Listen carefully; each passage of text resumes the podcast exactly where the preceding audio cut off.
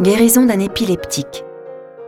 Quand ils eurent rejoint la foule, un homme s'approcha de lui et tombant à ses genoux, il dit Seigneur, prends pitié de mon fils.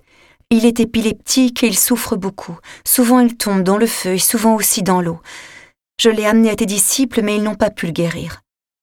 Prenant la parole, Jésus dit Génération incroyante et dévoyée, combien de temps devrais-je rester avec vous?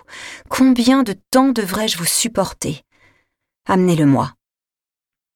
Jésus menaça le démon, et il sortit de lui. À l'heure même, l'enfant fut guéri.